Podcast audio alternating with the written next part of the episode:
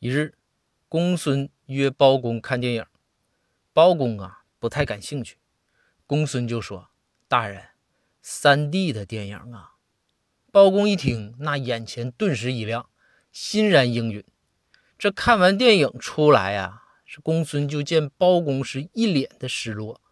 公孙便说：“大人，怎么电影不好看呢？”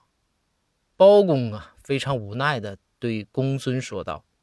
公孙，就你说话没个听，这电影里边也没有张飞呀，你跟我说什么三弟呀？